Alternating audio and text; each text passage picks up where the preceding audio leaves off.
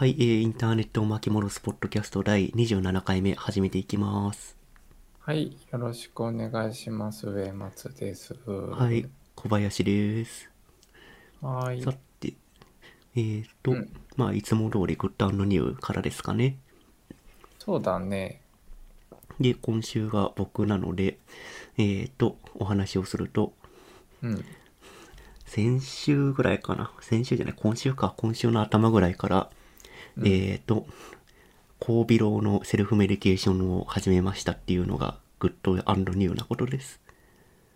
おーセルフメディケーションって制度は知っているけど、一度も確定申告の時に申請したことがないですね。おそっちに触れるんですね。そうですね。セルフメディケーション、僕も初めて知って、うん。なんか、セルフメディケーション税制みたいなものがあるらしくて、うんうん。なんだっけな。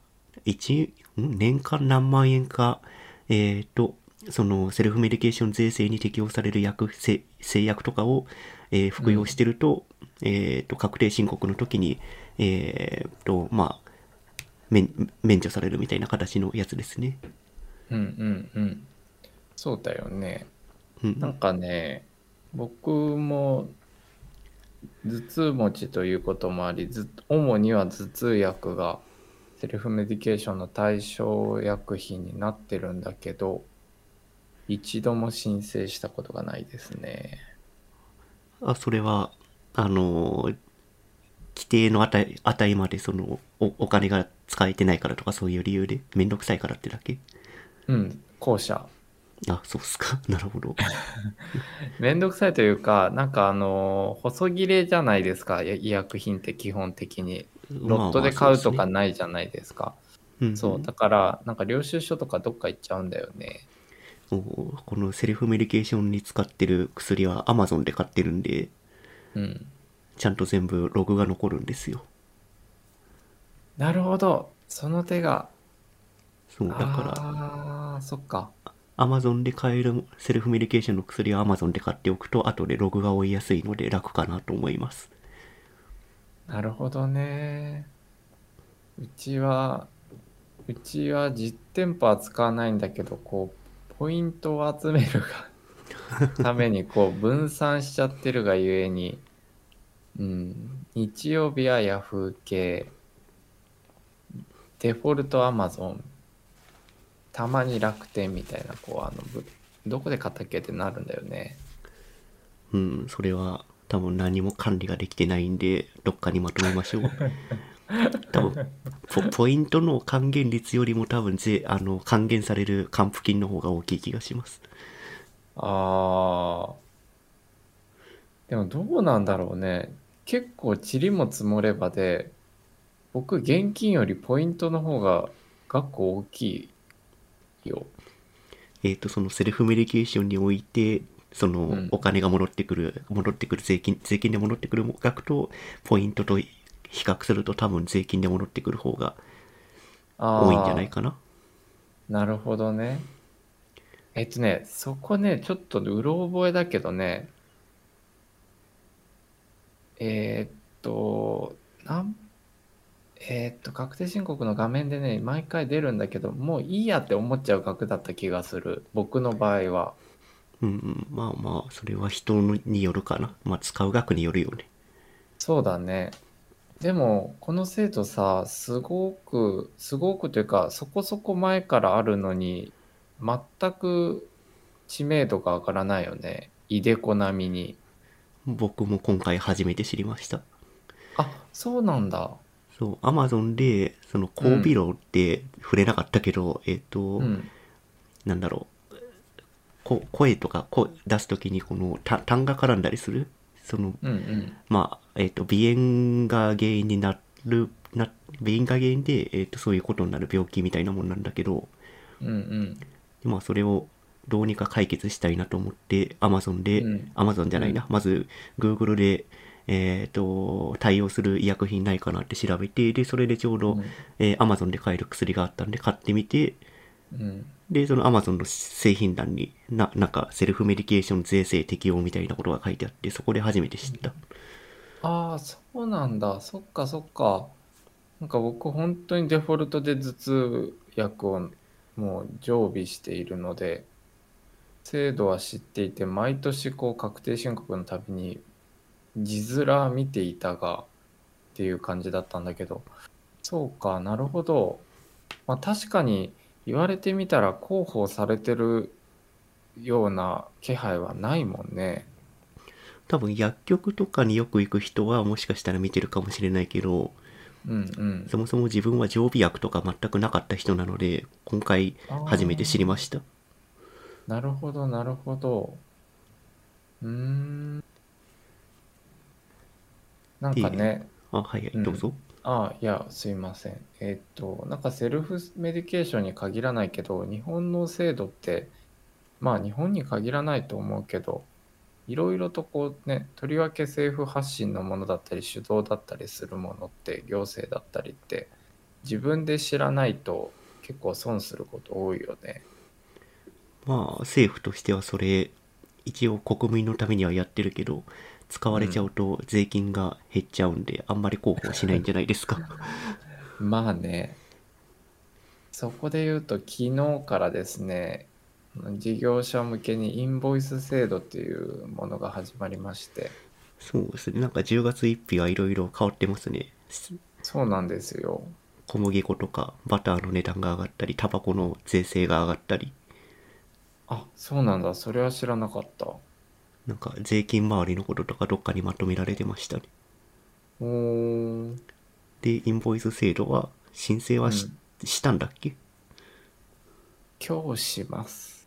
おなるほどあそっか。き 昨日あれ？昨日からか？申請受付は？そうそうそう。昨日からでまあいわゆるインボイス制度というのは適格請求書発行事業者っていうものの登録をするってことなんだけど、えーうちはの事業所は、えーそもそも、えー制度に対応するインボイスは出しているんだけど、えー一応こう事業者登録をした方がいいかなとは思っているところです。うん書類自体は準備してる状態？うん、準備してる。その、えっと、国税だっけ？多分。国税だよね。うん、国税庁の、えっと、概要を見た限りでは、うちの、うちがすでに出している各種書類は、インボイス制度に合致して、要件に合致しているものであったが、まあ、事業者としての登録がプラスアルファで必要ってことだね。うんうんうん。じゃああと申請1個すれば終わるだけ終わるわけだそうした、おそらくね。おそらくね。うんちょっとあんまあんまりちょっと全部飲み込めてないんだけど。でもね、そのね、流れで言うと、それこそさっきちょっとワードだけ出したけど、イデコとかさ、NISA は最近比較的認知度上がってきたけど、ねイデコは、ほら、あの、イデコも認知度自体は上がってきてるけど、各証券会社等々、あんまり積極的に売りたがらないじゃん。うーん一応なんかログイン画面とかのトップトップページにバナーを置いたりとかしてるけどねあ、そうなんだ。なんか僕は、イデコと NISA を始めるときに、特にイデコに関しては、すごく消極的な空気を感じたんだよね。ああまあ申請めんどくさいですからねイデコは NISA に比べるとまあね、なんか職場のいろいろとか必要だもんね。そうなんですよね職場に書類持ってってハンコをもらってまたその書類を証券会社に突き返すみたいな、そう。わかる。まあでも、うーん、イデコも NISA も、なんだろう、個人的には金融庁頑張ったなって思ってるけどね。頑張ったというのはそういう制度を作ったことに対してってこと？そうそうそうそでもあれじゃないですか最近首相が変わってう。うん。金融商品の税税金が変わるみたいな話がちらっと出てましたねなんだって、それは知らなかったぞ。今20.315%固定じゃないですか。うんうんあの、株とかの利益の税金って。うんうんそれがもう少し上がるんじゃないか、みたいなニュースがどっかにありましたね。あーでもこれだけ個人投資家がさ増えるとまあそこに目をつけられるのも合点はいくけどねまあね、お金たくさん持ってる人が所得税で55%とか引かれて、一方で株式資産は20%しか引かれませんっていうのはおかしいよねっていうのはまあわかる。うんそうだねけれども、その資産を持ってない人がお金を作りづらくなるっていうのは、うーん、なんか既得権益層がもっといい、ななんだろう、遠く離れていってしまう、か、か、格差を生んでしまうんじゃないかなっていうのはちょっと思うけど。そうだね実際あのなんか知人にもいるけど国外に行く人もいいるからねそのある程度さまあ利益というか財を成すというか。うん、その株式資産とか持ってる人がシンガポールとか税制優遇してるところに行っちゃうっていうのはよくある話だね。そうだよね。まあ、うん。それが加速化するっていうのも一つ心配、懸念、懸念事項ではありますね。そうだね。おっしゃる通り。で、セルフメディケーションから若干話がずれましたが、うん。ほんじゃあノート行く？いや、セルフメディケーションの後鼻漏ってちらっと言ったんですけど、ああそういえば後鼻漏とは？後鼻さっき漏とはちら、少しちらっと言ってくれたけど、そう、うん。私あれなんですよね、まん、あの、アレルギー性鼻炎持ちで小さい頃から、うんうんで、結構鼻詰まりがひどくて、このポッドキャストを撮ってる時も先週は特にひどかったんだけど、割とうん。空咳をしないと声が出ないみたいな状態が続いてたんですよね。あら、割と知らなかった。うん。で、それが、うーん、うん。まあ、話す時にそれが割と、なんだ、言葉を発する時の、なんだ、心理的障壁にも若干なっていて、あー、なるほど。そう、割とコンプレックスというか、なったので、それそれを改善しようと思って、セルフメディケーション、いろいろお薬買ったりとか、え漢うん漢方の飴とか買ってみたりとかしましたっていうのが、グッドニューです。おー、それは大きな一歩ですね。なので、ポッドキャストがほんの少しだけ聞きやすくなってるかもしれないです。おー、え、でも全くそれを感じさせないぐらいスムーズだったけどね、ここまで。うんそれは、うんおそらくだけど、えっ、と、 Discord のノイズキャンセルが優秀優秀だったってことだと思います。おっと、テクノロジーのおかげ？そうそうそうそう。ああ、そうだったんだ。えー、なんか、まあ、コロナ以前に会って以来、あ立体で会ってないけどさ、カピと。そうね。うん。でも、全然なんか、感じさせなかった、感じなかったな。なんかその、発話もしづらいっていうことに関して言うと。うん、発話しづらいというか、は、うーん、そうだな。まあ、長期間しゃ、まうんうん。長、長、長、長尺、長尺で喋るっていうことに対して非常に抵抗感を感じていた？あー、なるほど。例えば、じゃあ、講義90分やってくださいみたいな、あのパターンね。そうそう、そういうのは、ちょっと、う。うんーん、なんか心理的に厳しいなみたいな気持ちがあったけど、うんうん。まあね、これ、この今の病気というか、まあこの交尾炉を改善して、もう少し長い、長、長尺で喋れるような心理状態に持っていけたらなと思って、いろいろ改善しようと考えてます。おー。なんかさ、医薬品って結構人生変えてくれるよね。いい意味でも悪い意味でもそうだと思います。うん。医療ってすごい偉大だなと僕も日々感じています。まあ、なので、なんか、えっ、と、なんだ、医者にかかるまでもないけど、若干心に、心というかなんか、身体的にちょっと、これしんどいなっていうものがあったら、うんなんか、多分医薬品とかで改善できるものは、おそらくあるはずなので、なんかちょっと調べてう、いろいろ試してみるのはいいかもしれないですね。なんか、もうやみくもに試すのは危ないけど、そうだね。なんかそこで、このポッドキャスト的に言うとさ、なんか、あの、キュレーションだったりとか、アフィリエイトブログだったりっていうのが、Google のアルゴリズムが改善されてきて、だんだん上に上がってこなくなったっていうのは、グッドなことかなと思うな。そうですね。まあなんで、お気軽に、お気軽にっては言えないけど、医薬品、自分に合う医薬品ちょっと探してみて試してみるっていうのもいいかもしれないですね。このそうだね。セルフメディケーション税制っていうものもできてるわけですし。うんうんうん。ちなみに若干はい話が飛ぶけどさ、セルフメディケーションは Amazon で購入して、えーその領収書を PDF で送ればいいのかな？えーと、なんか Amazon で別のメールが届いてたんですよね。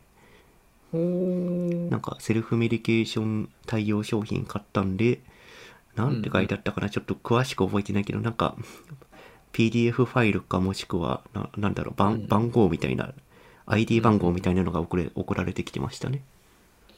すごいいいことを聞いてしまった。Amazon の UX はそこまでしっかりしているんだね。まあ、なので、えっ、と、うん。メールのタイトルで Gmail でググれば、その、うんその年に買ったセルフメディケーション関連の薬のリストアップがで簡単にできるはず。はい。私は今日から医薬品は Amazon で買います。はい。ぜひ、そうしましょう。はい。はい。じゃといったところで、はい。以上で Good New。おい。じゃあ、ニュースに、ニュースじゃない、ごめんなさい。ノートに行きましょうか。 Notes に。うん。で、 Notes 一発目に、 Good New 喋っといてあれなんですけど、うん。 Good New をそろそろフォーマットから外してしまおうかなと思ってます。OK。うん。特に、特に経緯は聞かないで大丈夫ですか？うん、若干気になるけど、若干言わんとしてることもわからんでもない気がしている。その、一発目、はあの、ポッドキャスト開始の一発目に、お互い何か話そうっていうのを交代でやるっていうのがおそらく最初の目的だったんだけど、うん。なんか、最近はフォーマットが固まってきたじゃないですか。この Notion で、 Notes に喋りたいことをリストアップして収録の前に確認するみたいなステップを挟むようになったので、うん。なんか全体的な構成とか喋りたいことが最初にリストアップできてるんで、特に最初の話題に困らないっていう状態が続いていたと思うんですよ。確かに。言ってしまえば、本ちゃんのところにいきなりアクセスできちゃうからね。 Notes に触れれば。そう、まあ、それと、あと、 Notes の中で別に Good New 的なことは話せばいいかなと思ったんで、お互いの。よし。異議なし。じゃあ、次回からは フォ、フォーマットが決まったと言われていましたが、 Good New はなしという形で、そうしましょう。じゃあ、ちょっと Notion を後で更新します。そうですね、後でフォーマット書いときます。ありがとうございます。で、で、えーっと、これ僕が書いた Notes なんだけど、はい、前回のね、えーっと、どこのセクションで言ったか忘れたんだけど、Apple TV のデバイスと Apple うん TV のサービスがあるっていう話をしたんだけど、ちょっと誤りがありましたので訂正しますと、はい、Apple TV のサービスは Apple TV プラスという名前になっており、そして Apple TV プラス、つまるところサブスクサービスは Apple 製デバイスの購入後1年間無料だったものが3ヶ月間無料にちょっとケチくなっていたという。うん。収録の後にさ、Apple 公式サイト見たら3ヶ月無料になってて、え？そうみたいな。ですね。うん。多分あれだね、し多分 Apple TV プラスを最初にリリースした時にユーザー集めたいから1年無料にしていたけど、だいぶ集まってきたんで3ヶ月にしましたって感じですかね、おそらく。かなか、あるいは別の見方としては、収益を改、収益を改善するために、無料期間を短くしたとか。うんうん。うん。まあ、いずれにせよ、1年じゃなくて3ヶ月なんでご注意くださいって話ですね。そうだね。これはぶっちゃけご注意サービスだね。まあ、でも3ヶ月でも、だいぶ良心的な感じはするけどな。そこで言うとさ、フィットビットプレミアムが6ヶ月無料というものすごく絶妙なところをついてきたんだけどさ。おお。あ、うん、そんな無料期間あるんだ、フィットビット。そう。えっ、と、一昨日発売されて、ちょっと遅延して、昨日チャージ5がうちに届いたんですよ。おお。うん。そしたら、フィットビットプレミアムじゃないとこれ以上は見れませんみたいな領域がものすごくたくさんあって、えー、新しいデバイス買ったら何ヶ月かつけてくれりゃいいのにね、無料期間。あ、そうそう、それのつけてくれたのが6ヶ月。ああ、そうなんだ。なるほど、なるほど。うん。そうそうそうそう。で、かつ Google らしいというか、あの、強いなと思ったのが、あの、Google Pay で決済したんだけど、えっと、1年間のさ、あ、違う、Apple Pay で決済したわ。Apple のアップ内課金で、えっと、決済したんだけど、うんえっと、1年間の年間契約をすると、6ヶ月プラス1年で20%だったか30%だったか、その間ぐらいの割引率が適用されるということで、まあ、思わず1年契約しちゃった。おーじゃあ、え、1年半使えるってこと ?1 年か ?1 年使えるのか？えっと、1年半だね。無料期間がプラス6ヶ月ってことだから、ある意味そこの考え方は良心的だなと思ったけど。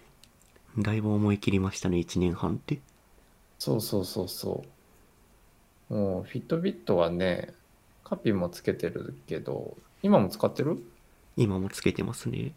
ああ、僕も今もつけてるけど、あの、僕、Apple Watch と Fitbit の両刀使いだったんだけど、あの、Fitbit に Suica が乗ったので、あの、お買い物も新幹線にも乗れるということで、あれ、もうこれ Apple Watch いらないのではと思い始めているところで、あれ、えー Fitbit の Suica って最新版にだけついてる、えっとね、チャージ4からついてるかな、チャージ系だと。自分チャージ3だから一歩及ばずだな。そうだな。で、チャージシリーズだと4と5がついてて、あとはなんかあのスマートウォッチ的な子たちについてるかな。バッテリーの持ちはどんな感じなんですか？バッテリーの持ちはね、チャージシリーズは、あの、いチャージの DNA を継いでいるので、まあ、約1週間と交渉値では言われているが、まだ買って1週間経っていないので、実際のとこどうなんだろうという感じ。ああ、そこが重要だね。バッテリー長く持つのは、なんか、ライフ、自分のライフのデータ取るときに一番重要なところだね。わかる。なんか僕も正直、それが理由で Apple Watch は手放したいんだよね。Apple Watch、あれでしょ？寝てる間にバッテリー切れるレベルでしょ？うん。あの、毎日充電しないと無理なので、しかも、うんうんなんて言ったらいいかな、活動量多いと、なんか、ユーザーの活動量が多いと、Apple Watch の活動量も増えちゃうみたいで、センシングが増えるからかわかんないけど、はいはいはい。そう。だから、めっちゃ外ロケとかした日は、あれ？もうバッテリー残り10%じゃんみたいな日がもう半日でなったりするからさ。うんうん。だから、まあ、正直バッテリーを気にしすしないといけないというのが一番のネックだったかな。うんうんそこで言うと、 Fitbit の Charge 5に乗ってる Suica は、まあ、バッテリーの面では、えっと、まあ、まだ2日というか、まあ、実質1日しか使ってないけど、バッテリーの面ではまだまだ、えー、何パーだろう。80%以上残っているので、うん。えーいいんじゃないかなと、この調子でいけば思うんだけど、追加の利用体験っていうところで言うと、やっぱローカライズがあんまり追いついてないというか、あんまり本気出してない感じが若干あって、例えば、Apple Watch ってこう、 Suica なり、まあ、 QUICPay だったりとか、まあ、いろいろな決済が載せれるんだけど、えーこう、フィードバックがあるんだよね。震えたり、音が鳴ったりっていう。使うとね。で、フィットビットそれが全くなくて、マジの無音なので、うんうん。あれ、今、通ったかな？どうなんだろうって、こう、あの、わからないんだよね。それは設定ができてないとかそういう意味じゃなくて。えっ、とね、多分機構として、スピーカーがそもそもついていない。で、もしかしたらバイブレーションするのかもしれないけど、今のところ設定項目は見つけれていない。いや、チャージ3バイブレーションするからするんじゃないの？さすがに？本当？なんかね、えっと、フィットビットペイも含めて後付け感がすごいあってさ、ああ、はいはい。うん、なんかフィットビットってやっぱ基本的にチャージシリーズがスタメンで、えっと、トラッカーっていうニュアンスがやっぱ大きいなと思ったんだけど、えっとね、 Fitbit アプリを起動するじゃないですか。うん、で、自分のユーザーアイコンをタップして、そこにデバイスが、 connected されているデバイスが表示されるので、そこで、えー僕の場合はチャージ5をタップして、で、そこからさらにウォレットというアイコンをタップすると、えー今、えー親機が iPhone になっているので、えーフィフェイス ID が働いて、フィットベフィットビットペイのページに行き、そこでやっと初めて残高等々も見れるという形ですね。うん。うん。だからなんだろうな。かなり取ってつけた感というか、あの、アプリケーション的にはネイティブレベルでの実装は多分できてないんだろうなっていう感じはあるかな。確かにウォレットまでの動線が長いな。そうなんだよ。だからそこで言うと、やっぱ決済は Apple が、アプローチが強いかなとは思いつつ、まあ、先ほどもお伝えしたように、あまりにもバッテリー持ちが悪いのと、あとはめちゃくちゃ最近持ってる人が多すぎて、なんか嫌だ。うんフィットビットにウォレット搭載されたのはやっぱりあれですかね。Google に買収されたのが大きいんですかね。えっとね、そこの線引き微妙で、買収を試みたあたりのデバイスから載っていて、なんなら今のフィットビットのスマートウォッチって、アレクサと Google の、えー、ネストのあれは Google アシスタントか、両方載ってるからね。アレクサも乗ってんだ。そう。アレクサか Google アシスタントどちらかを自分でユーザーが選択できる。えー、うん。だから、そうだね。あとはあれかな。えーっと、Google Fit っていう、まあ、Android を使ってる人はよく使ってる人もいると思うんだけど、Apple のデバイスでいう Health っていう公式アプリあるじゃないですか。ああ、ありますね。ハートのマークの。そうそうそうそう。で、Google Fit もハートのマークなんだけど、そいつとの連携が Google 参加に入りながらも全くできないんですよ、デフォルトだと。おもろ。なるほど。うん。だから Fitbit は Fitbit のままっていう、だからこれからなんだろうなとは思うけど。これからうんフラグし、アンドロイドにとしうん。親和性があるフラグシップモデル的なものが出るんですかね、もしかしたら。だね。多分スマートウォッチで WearOS 搭載したものが出るんじゃないかなと僕はなんとなく思っていて。で、チャージシリーズはもうなんか、あの、いわゆるトラッカーとしてこのまま行くんじゃないかなと思ってるんだけどね。まあ、ちょっとフィットビットはうん。要注、要注目なんですかね。どうなんだろう。個人的には、あの、スリープログマシンとして主に使ってるかな。うん、自分もスリープログマシンとして使っていて、うん。で、時計とかほとんど使ってないんですよ。ストップウォッチとか。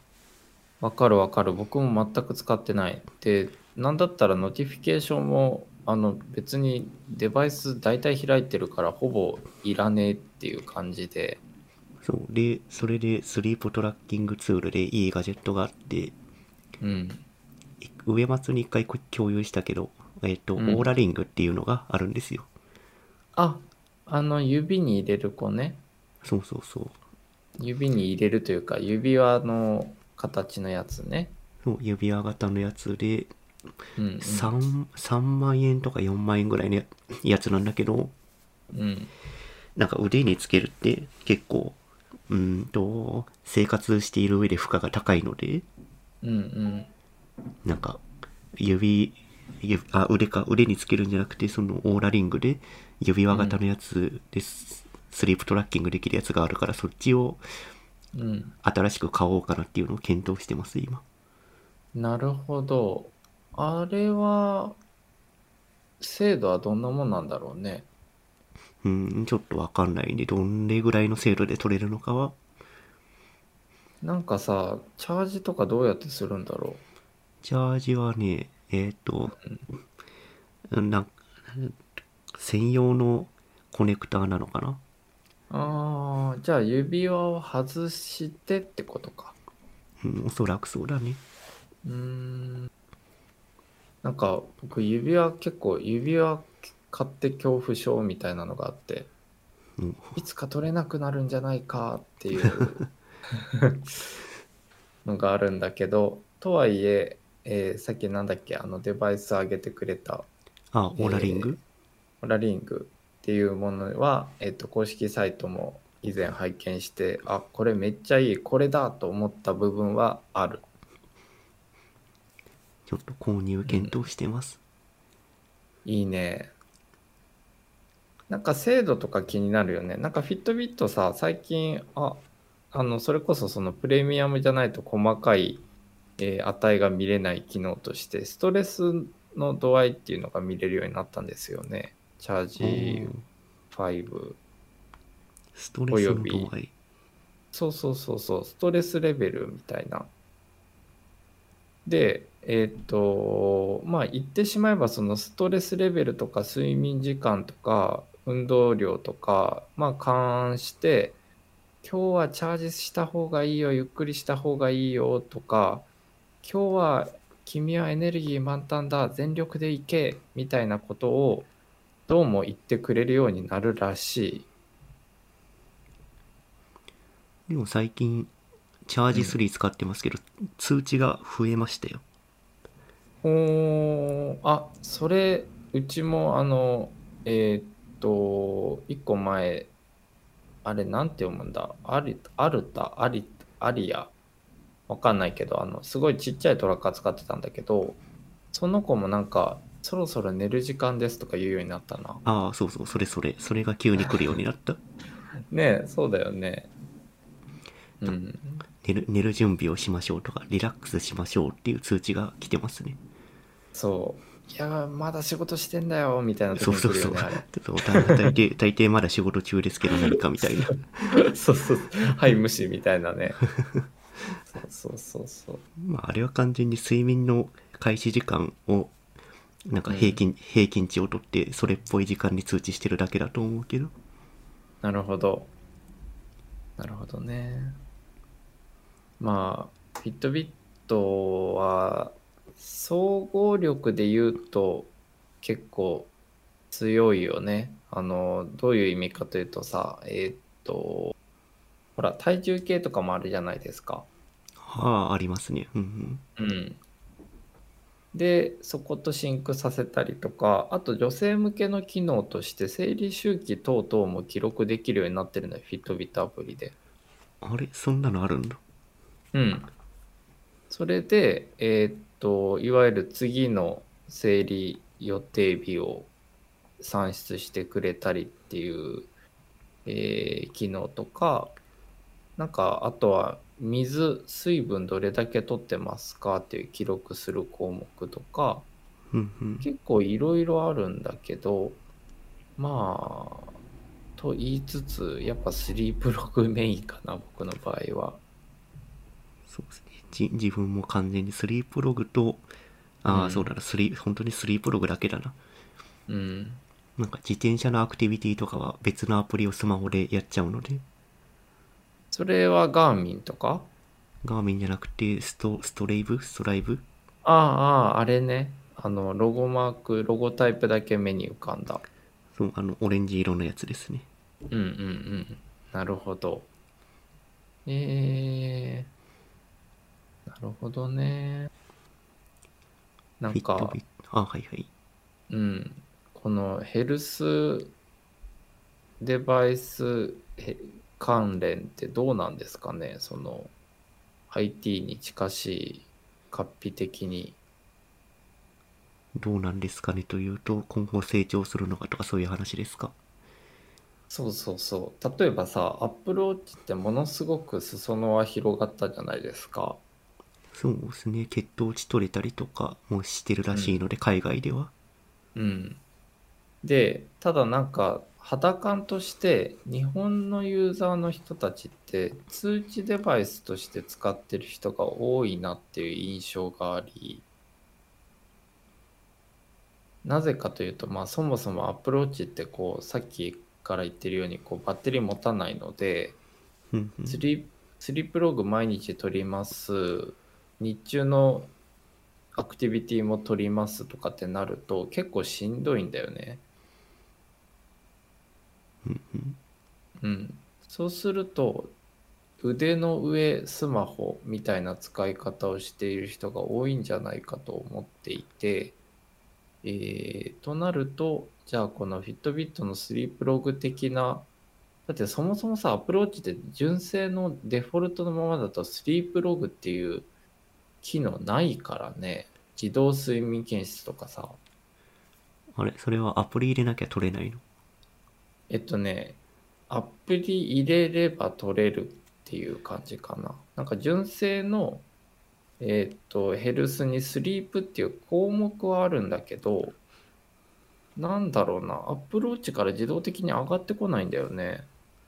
うん。で、僕はヘルスアプリに Fitbit のデータを送るっていう、なんか同期アプリみたいなサードパーティーので、あの同期させてるっていう状態かな。うん。まあ、詰まるところ何が言いたいのかというと、果たしてこのヘルスケアとしてのスマートデバイスを使う人たちっていう母数は、今後価値を分かってくれる人は増えるのだろうかってところかな。えーと、それで言うとまだ検証段階っていう状態なんじゃないですかね。っていうのは、人間の健康ヘルスっていうののデータは割と超長期なデータが必要なので、それが。生きてくるのはおそらく5年後10年後とかそういうレベルなのでうんうん。まあ今はなんだろう物珍しいって思って買ってくれてる人がうんヘビーに使っていて、うん。で5年後10年後ぐらいにそのヘビーで使っていた人たちのがんリスクだとか糖尿病リスクだとかをなんか通知してくれる、い本当に医療と直結するような notification を出してくれるようになった時に、あこれいいじゃんってみんな思い始めて使うようになるっていう感じじゃないですかね。なるほどね。あ、そうそう。若干巻き戻しちゃうけど、なんかね、そう、さっき言ったさ、その Apple Watch が通知デバイスおよび手のひらスマホになってるんじゃないかっていう仮説は、なんかね、実際ね、そろそろ Apple Watch を買おうかなって言ってる知人の、何名かの知人の方々のお話を伺っていると感じたな。いわゆるその LINE が見れるとかさうん、なんか、そう、そういう使い方をするのはいいけど、うん。別にそれが主目的なデバイスではないので、まあね本当はそうなんだけどただあのバッテリー持ちだとまあそうなってもしょうがないわなという気は若干する。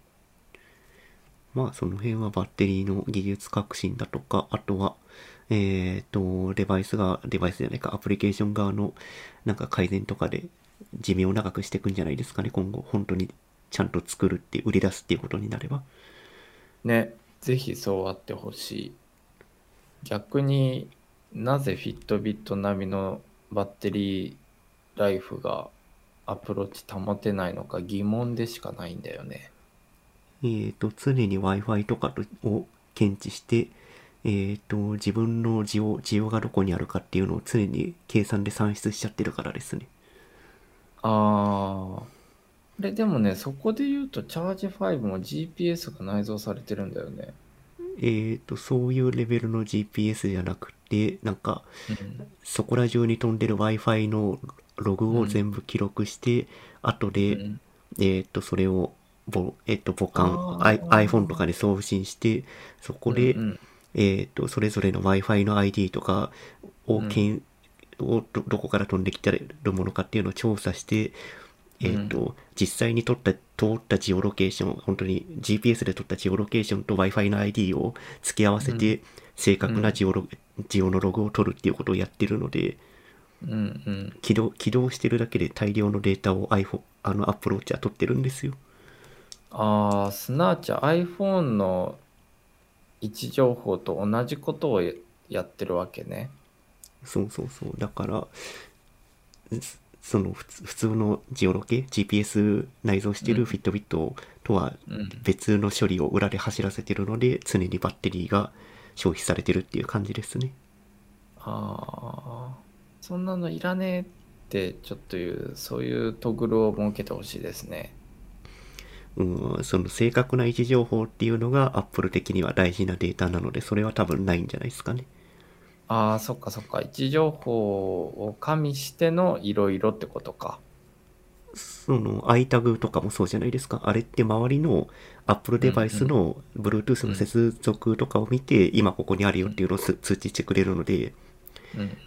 Apple デバイスの位置位置情報の正確さは Apple のサービスの中で非常に重要な役割を持ってるんじゃないですかね。ああ、そっかそっか。かつてはね、あのビーコンとかで、まあそれに近しいというか、その位置情報とリンクしたサービスっていうのを展開しようとしていた時期もあったしね。なので、Apple Watch の位置情報が、うーんと、位置情報のためにバッテリー食うっていうのは Apple 的には、まあ、しょうがないことだと思ってるんじゃないですかね。なるほど。なるほどね。じゃあ、なんか、話がだいぶそれましたね。うん、それつつ、次のノートい Notes いきましょうか。いきますか？これは？はい。えっ、と、これは僕が挙げた話題なんだけど、えっ、と、まあ、表題を言ってしまうと、Facebook はインスタグラまあ、Facebook 社ってことだよね。Facebook 社はインスタグラムが10代に悪影響を及ぼすことを把握していながら、子供向けアプリ立ち上げを計画。この計画はさらに有害だと考えられるという表題なんですけど、まあ、すなわち、インスタグラムは10代に悪影響をすでに及ぼしているっていうことを Facebook 社は把握してるよっていう記事なんだよね。うん。まうん。あ、悪影響を及ぼしているでしょう、そら。うん。そうなんですよ。かなり恣意的に悪影響をね、与えてると思いますけど。この、このポッドキャストのいつかの会話忘れたけど、ネットフリックスのドキュメンタリー紹介したじゃないですか。うんうんあのー、なんだっけ、監視資本主義っていうドキュメンタリーうん。うんツイッター社とかフェイスブック社とかが、うん。うん。えーと、どうどういう意図で SNS を展開してるかっていう話をしてるドキュメンタリー、うん。その中でもしっかりちゃんと語られてましたからね。うん。あれ僕後で見たんやけどさ、うんうん。なんか、ネタバレになっちゃうのであまり言えないけど、いや別にドキュメンタリーだからネタバレも何もないと思いますけど。そっか、そういうものなんだ。なるほど。まあ、とりあえず、あの分かってやってるからさ、うん。ね。あのなんだろう。で、逆にユーザーが分かってないっていうのはちょっと怖いよね。うーん。それはもう全てのビジネスでそうなんじゃないですか。ああ、そっか。その明らかに意図的にやってそれがページビューとかユーザーのアクティビティにつながるっていうのはそれ目的で、ね、いろんなサービスとかその UI とか提供してるわけなんで、うんうんうん。それが。それを有害だと言われてもまあそれはそうでしょうっていう話でしかないかなって思うけどまあ、例えばさ、この、えっ、と、ネットフリックスの番組もだし、それからこの記事でも、具体的に何が、その、悪影響を及ぼしているかって、めっちゃ具体的には述べられてないじゃないですか。うんうん具体的にはまあまあまあうん。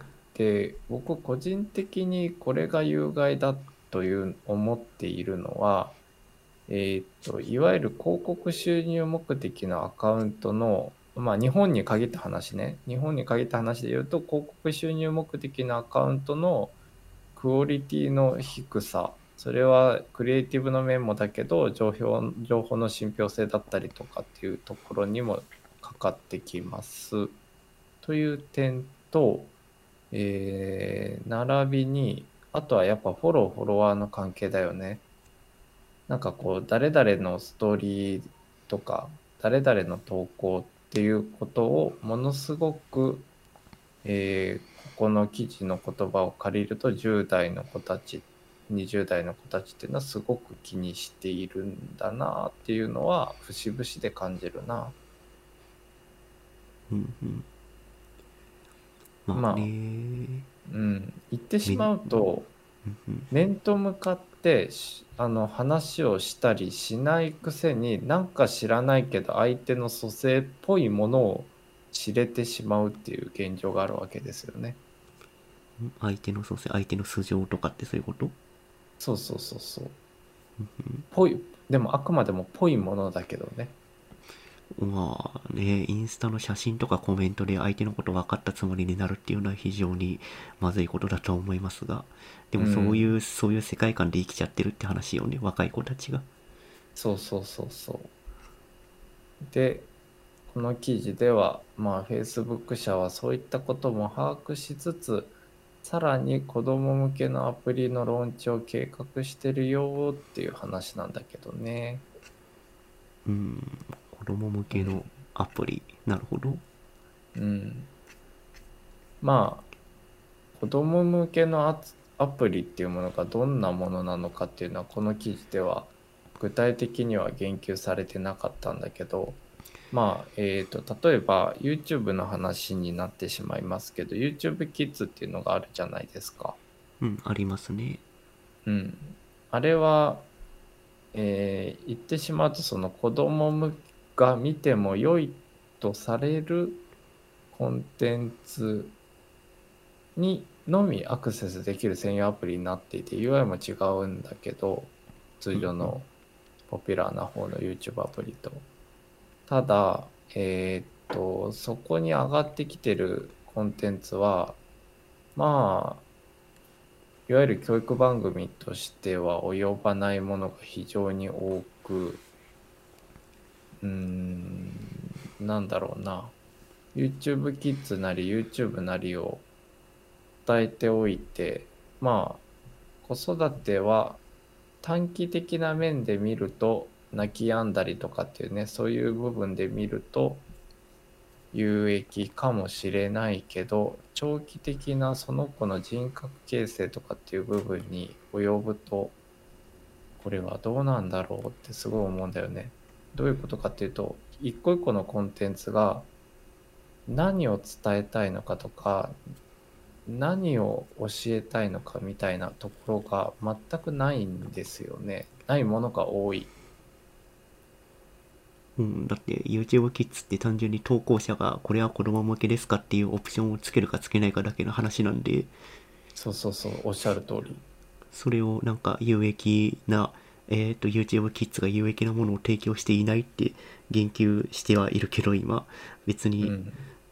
それはコンテンツ提供者側の判断でそこに載ってるっていうだけなので、うん、YouTube Kids っていうサービスにそこまでのものを求めるべきではないかなと思った。ああ確かにな。あれは単純にユーザーが投稿したものをフィルタリングしてるだけのサービスではないんですかね。なるほどおっしゃる通りだ。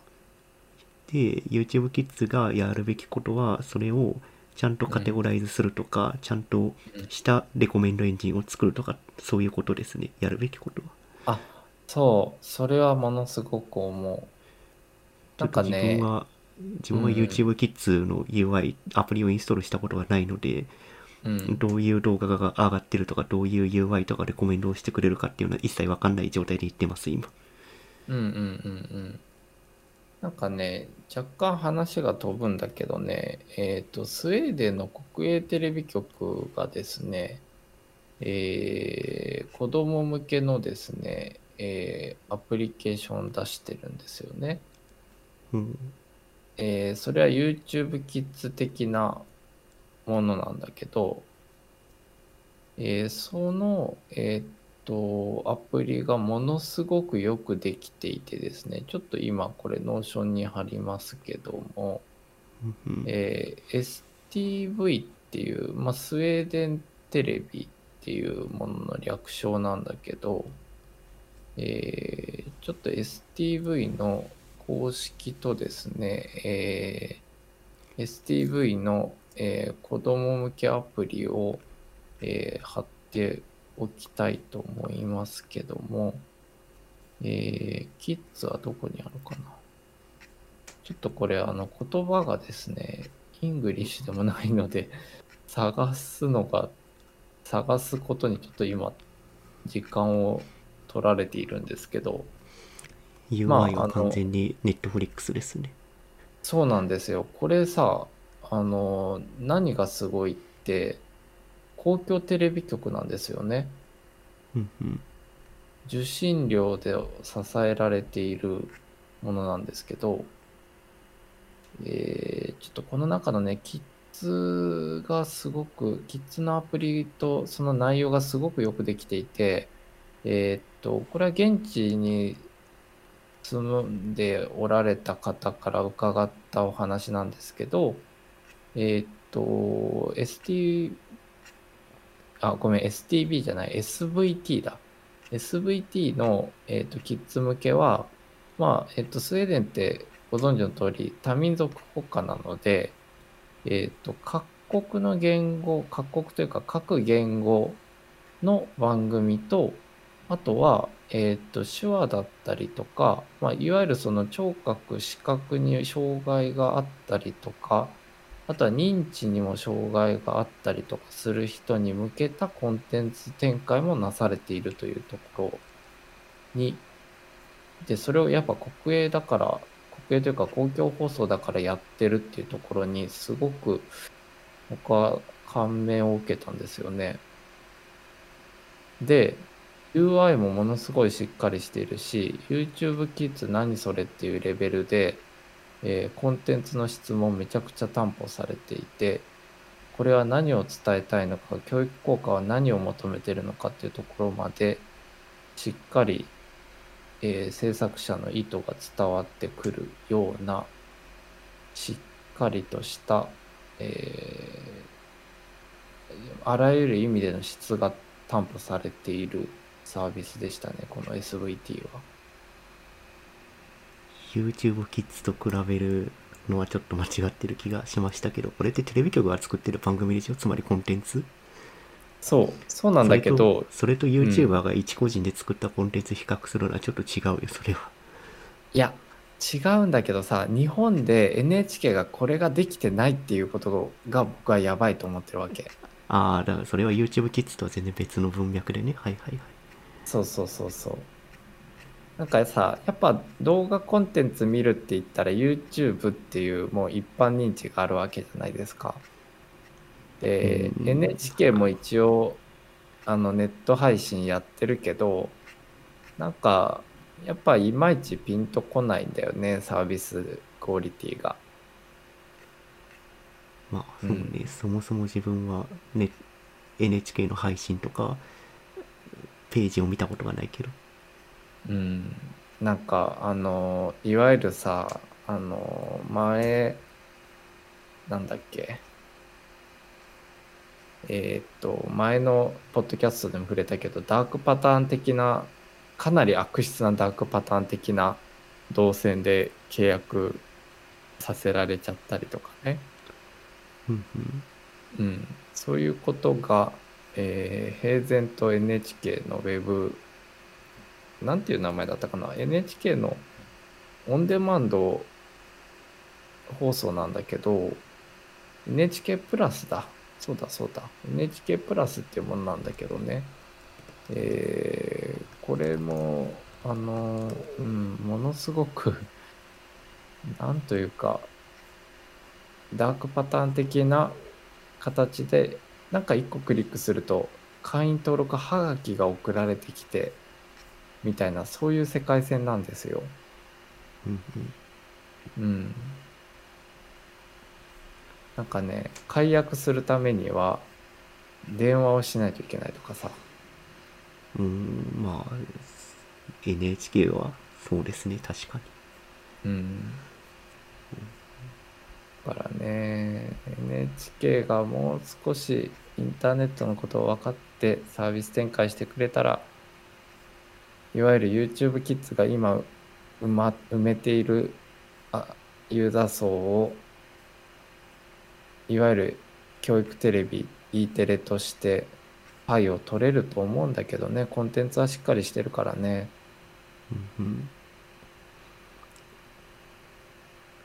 うん。というのがまあめちゃくちゃ本題とそれちゃったけどえーまあやっぱプラットフォーマー側もあの分かってやってるんだよねっていう話でしたよ。うんまあ分かって、有害だと分かっていてもユーザー集めることがビジネス的な正解ではあるんでうんうん。そうだよね。有害なことであろうと無害なことであろうと、うんそこで集客があってお金が発生するんだったらそれはやりますよって思っちゃうけどさすが。さすがです。民間感覚がある。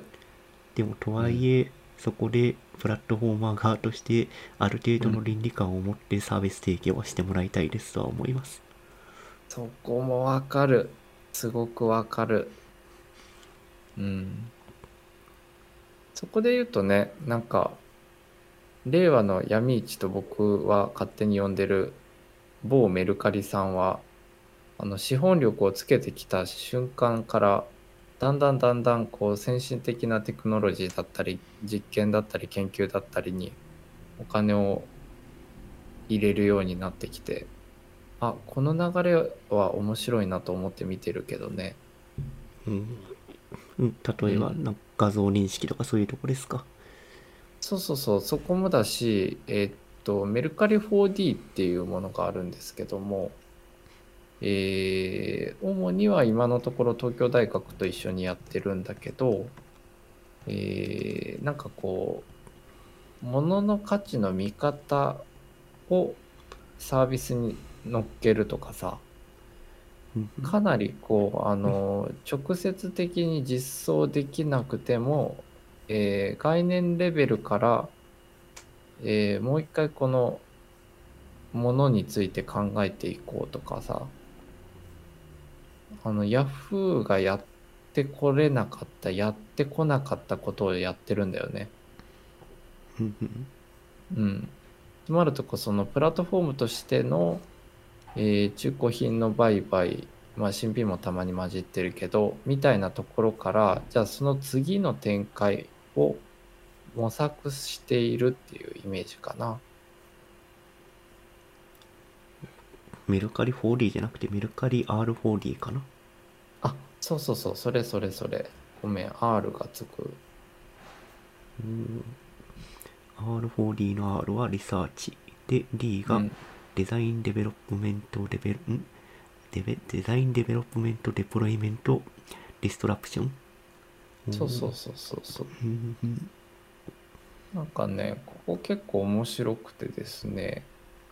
えーっとまあいろんなテクノロジーを使いつつなんですけど、えー個人的に面白いなと思ったのが、えー物の価値まあさっきちょっと言いかけたけど、えーいわゆるさ、えー物の価値っていうとこう金額っていうのが一番分かりやすいとはいえでも物々交換とかあったりするわけじゃないですか。うんうんありますねうん、で、えーっと R4D は、えーっとそういったような、まあ、そういったようなっていうとちょっとざざっくりしすぎてるけど、えー価値交換工学っていう名前で歌っているんですけども彼らは。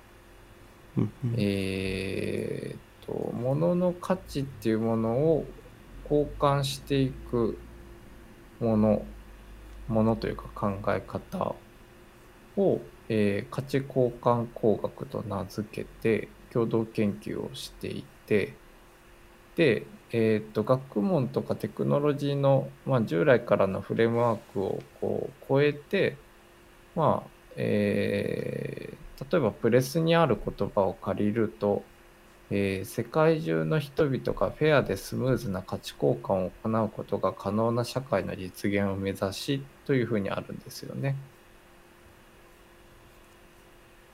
うん、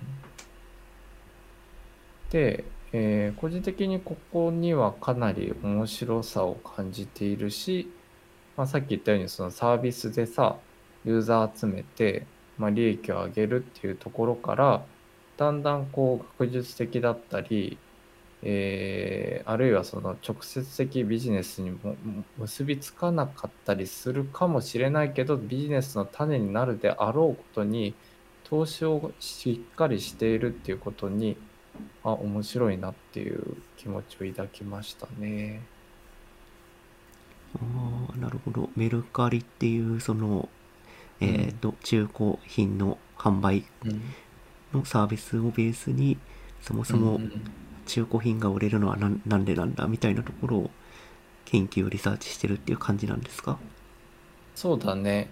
えーっと R4D の、えー背景設立背景をこれも言葉を借りて読み上げるとテクノロジーの力で価値交換のあり方を変えていくっていうのがコンセプトになってるんだよね。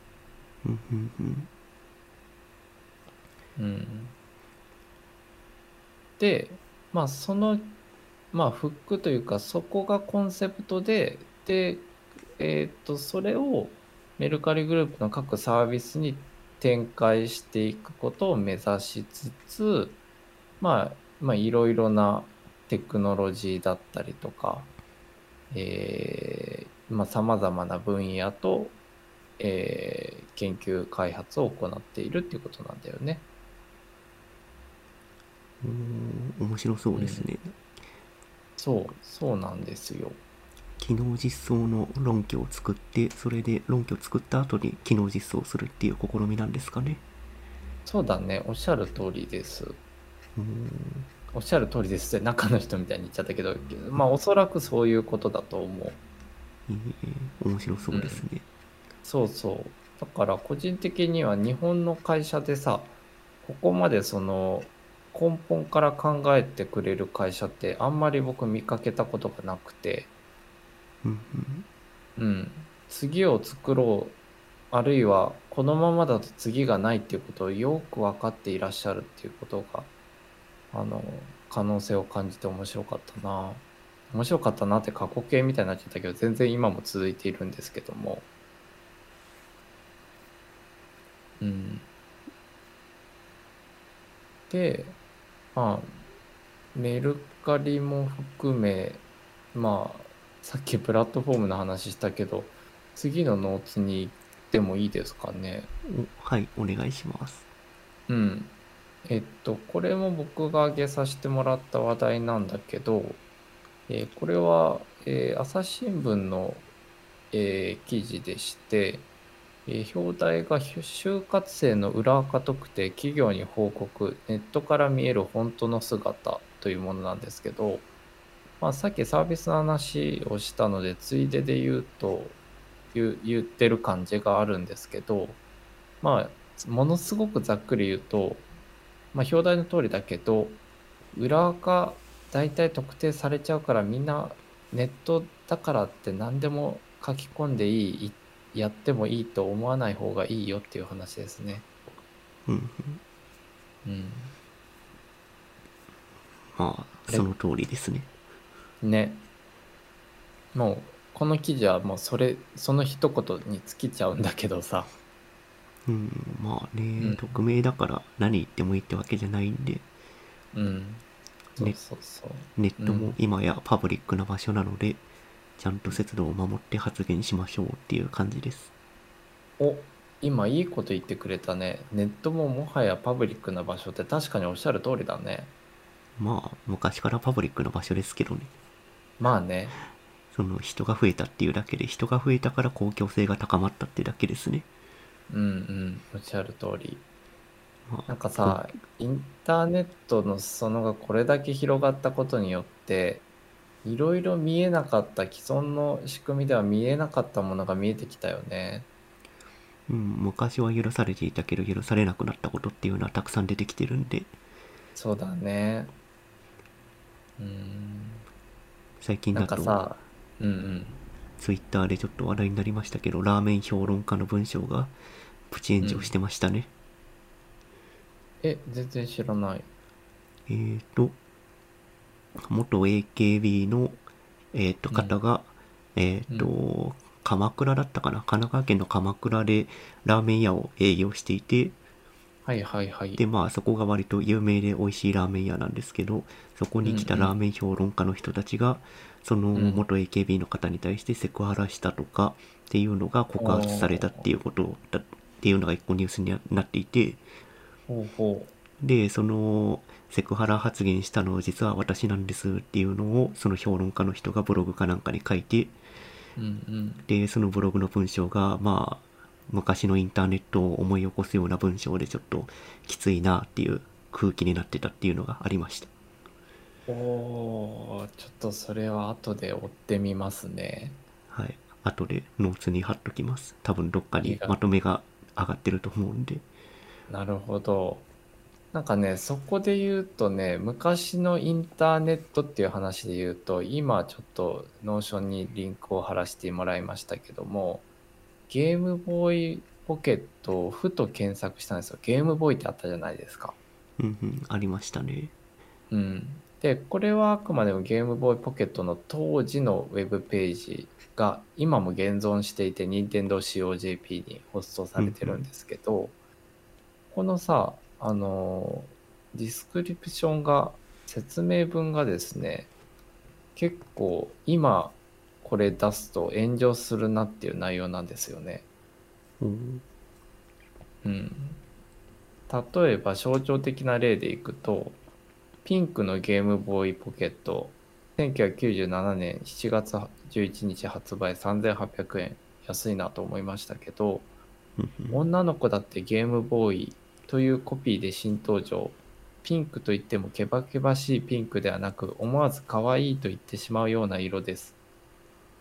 女性の方はもちろん男性のの方が持ってもおしゃれかも。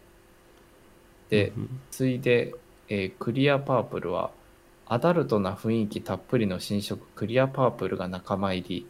どこか怪しげな雰囲気を醸し出すパープルなどなどと書かれているんですよね。うんなんかこれ今これでツイート仮にさこの新色出たようでこの文言でツイートしてたらこれ絶対炎上してるからさううん、そうですね。色にセクシャリティを持たせるっていうのは NG ですね。うん。で、で任天堂のなんか真面目さが出ちゃってるのが、ここれを COJP でちゃんと HTTPS でまだホストしてるっていうところなんだけどね。ああ、まあ確かに。まあ歴史的資料ですね、これは。そう、歴史的資料ですね。そうですね。うん90年代はこの文章が許されてたけど、多分今はダメですね、これ。そうそうそう。そうなんですよ。ね。だから、カッピが言ってくれたさっきのラーメンのお話も、まあ言ってしまうとこんな感じでその時代が止まってたってことだよね。その方の文章が。うん、そうだね。その人の文章表現能力がアップデートされていなかったからこうなってしまったって感じかな。うんうんうんうん。ああ、今いいことをまた言ってくれたね。人の文章表現能力のアップデート、確かに必要だね。まあ、ん時代に沿った発言とか表現っていうのは必ずあるので、うんうん。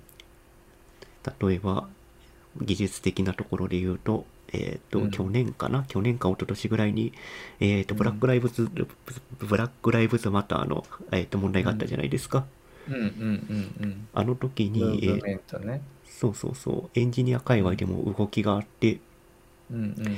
えっ、と、今でも多分普通に日本人は使ってると思うけど、ホワイトリスト、ブラックリストってあるじゃないですか。うんうんうんうん。あれを変数名に使うのをやめようっていうのが一時期ムーブメントとしてあったんですよね。ええっと、ホワイトリストじゃなくてアローリストにして、ブラックリストじゃなくてデニーリストにしましょうみたいな。ー、あー、なるほど。今、ふと代替案は何だって思ったけど、その言葉だったら腑に落ちるね。そうそう。で、えっ、と、世界中の OSS、オープンソースの GitHub のリポジトリに対して、えー変数名変更するっていうプロレクがたくさん作られたっていう時期が一時期ありましたね。おーおー、それは存じ上げなかった。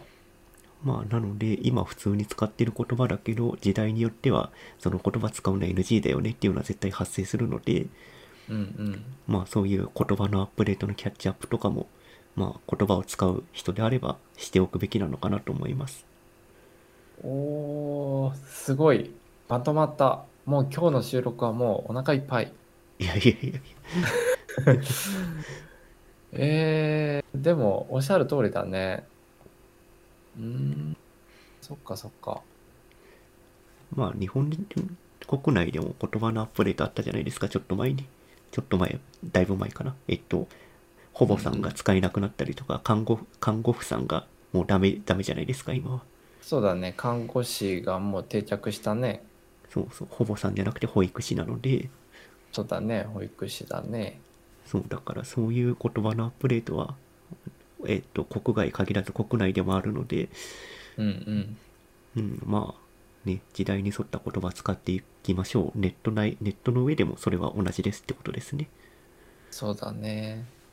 いや、ますますそのラーメンのやつ気になっちゃった。あはい、後で、多分ブログはさ、ブログ削除されてないはずなんで、ブログの URL 後で貼っときます。後で静かに見ます。はい。はい。じゃあ、えーっと、次のノーツに行っちゃおうか。そうですね。まだ多少時間あるんで、うん。えーっと、まあ、これも表題言ってしまうと、Google が銀行口座サービス提供見送りというものなんですけど、うんうん。うん。あの、いわゆる噂されていた Google 銀行が、えーちょっと先送りされたよっていう話ですね。これって、プリンの買収と紐づくやつですかね？えー、どうなんだろうね。これ今のところ記事を読んだ限りでは、米国本社での動きのように見えるけどね。ああ、本当だ。シティグループと連携してとか書いてあるな。そうそうそう。そうなんですよ。えー、Google、Google 銀行？うん。まあ、できたら便利なんじゃないですかね。いやー、多分ぜ、多分というか、ほぼ確実に使ってしまうよね。うん、多分そこからボタン一つで確定申告とかもやってくれるんじゃないですか Google だったらうん。もう、フリーはさ、あの、確定申告等ができるフリーね、会計ソフトのクラウド会計のフリーですけど、中の人いたら中の人に進言させていただきたいぐらい、あの、事実上もう一強状態になってるからさ、あの、改善が改善になってないんだよね。うんまあね頑張ってるはずですようん、わかる。あの、ものすごい頑張ってくれていて、おかげさまで弊社もいろいろと助けていただいているが、でも、ローあの日本国内だけどローカライズがいまいちピンときてなかったりして、僕は手続きの類は大体、あの、フリー通りにやると大体こけるので、もう、フリースケジュール、フリーのスケジュール通りに動くと死ぬという、あの、前提があるので、えーっと、予備日を作って動くんだけど、今回も見事に当てがことごとく、フリーのサジェスションがことごとく外れまして、えー全部結局、各省庁の人にお伺いして解決しましたね。じゃあうんフリー使わずにもろもろ申請したってことですか？えっとね、フリーはヒントを与えてくれた。こういう手続きが必要だよっていうことぐらいは、えー信憑性があるというか、利用できる情報としてあって、ドキただュメンテーショ申ンというかリファレンスとしてフリーを使って実際の申請は自分の手で動いたって感じ、そうだね。だからなんか有料ノートみたいなニュアンスかな。なんかテキストベースでこういう書類が必要だよ、こういう時に印鑑いるよみたいなことが書いてあるのがフリーで、それがだいたい年間費、年間維持費いくらでとかって契約するんだけど、で、そこでフローチャートみたいなの出て、じゃあ次は何々を持ってどこ行ってくださいとかで出たりするんだけど、その通りにうまくいった試しがほぼなくて、うん。えーあくまでも参考情報でこういうものがあるんだっていう情報に留めておいてで実際には、えーまあ、例えば法務局だったら法務局税務署だったら税務署で、えースタッフの方にお伺いして自分の状況だったり、えー組織の実態に即したえー手続きを個別で対応していただくお示しいただいて自分で書類書いたりするっていう感じかな。うーん。うん。有料ノーツみたいな感じじゃん。そうだね。うん。そんな感じかな。だから本当めっちゃ高い有料ノートみたいな感じだね。うん。それもなんかうん。Google が銀行サービス提供してくれたらうん。そこは改善しないのか？手続きもろもろの手続きだから？いや、でもね、正直ね、今、事実上フリー一強なことが問題だと僕は思っていて、うんうん。競競合他社が増えるっていうことは大歓迎。絶対フリー、うん、フリーも前進するはずなので、まあ河川状態だと改善も進まないので難しいっていうのはあるがうん、そもそも省庁周りの諸々の手続きってめちゃくちゃドメイン知識がめんどくさいのでうん、新しく誰かが参入するっていうことはほぼほぼないんじゃないですかね。わかる。その、前提知識もめんどくさいし、しかも、ユーザー数も、まあ、たかが知れてるからね、マスサービスに比べると。まあそうねパイが少ないっていうのもあるしうん。そうなんですよ。まあ、そんな、うん、フリーをうん。フリーを使うしかないってことですよ 毎回腹立ちながらね、使うっていうことですね、つまるところ。いやー、まあ、うん。改善はしてくれてるはずですよいろいろアクセシビアクセシビリティ周りとかは結構強い人がたくさんいるんでそう、あのね、えっ、とね、いわゆるね、確定申告のための、えー個人事業主向けのフリーの表っ面は結構改善、アップデがなされています。毎回。うん毎月のように。ところが、やっぱそのもうほぼ一生に1回レベルのタイミングしでしかこの手続きしないよねみたいなあたりが甘い。えっ、と、それはビジネス的に言うと、それは仕方がないことですね。えーまあね。いやえっと、でもねうん。いやぶっちゃけねでもねこれはあのサービスの設計の時にもうちょっと想定できたでしょっていうレベル。例えばどういうことかっていうとえーじゃあなんかここの役場に行ってくださいってサジェッションが出るとするじゃんうんうん。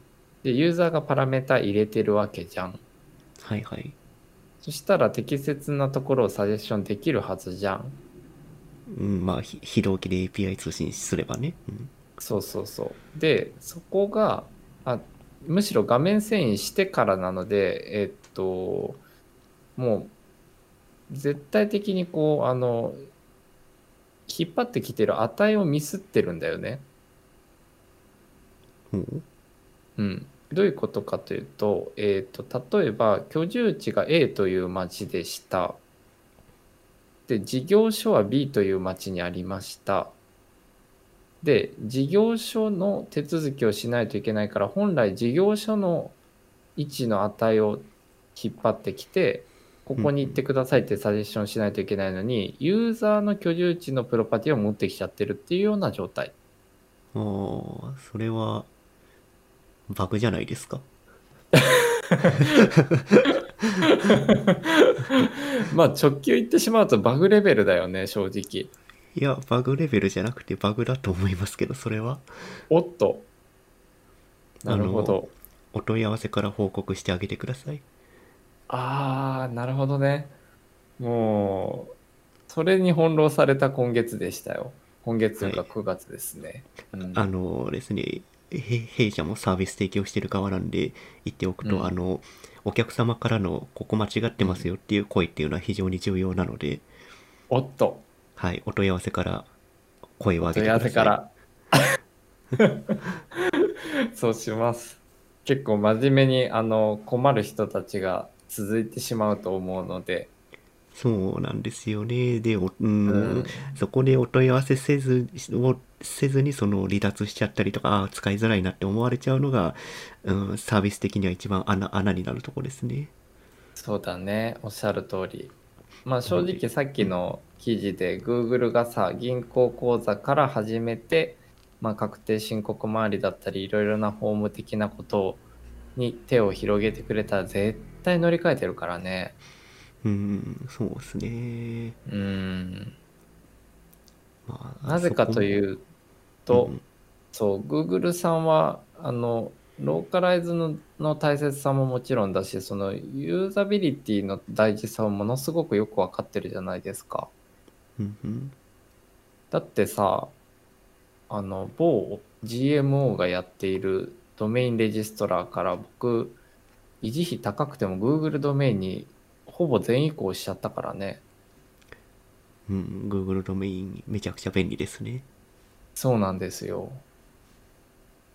まあ、そういうことが、まあ、詰まるところ、その、もう、もうユーザーこれで囲い込んでるよっていうところでも、すごく完璧なユーザー体験をもってして乗り込めば、なんとかしてしまえるのが Google の凄さなんだけどね。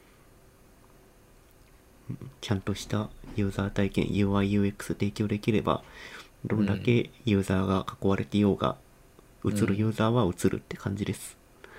そうですよね。さすが、さすが実践、実践を毎日やられている方からの言葉なので重みがありますね。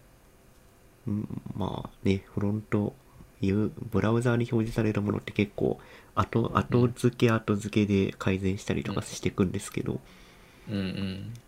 イニシャル最初の段階で最高の UIUX 提供できると、うん。いいサービスとしてローンチできるんじゃないですかね Google の銀行そうだよね。なんか今の言葉でやっぱフリーはあれはバグだなと思ったよ。なんで報告してあげてください何度も言いますけど そうします。かっこ Amazon ギフト券は5000円でいいですって書いとこ謝礼は多分送れないので、う。まあ冗談ですけど。まあ、まあ感謝の言葉ぐらいはもらえるんじゃないですかね。そうだね。そうだね。まあそんな感じかな。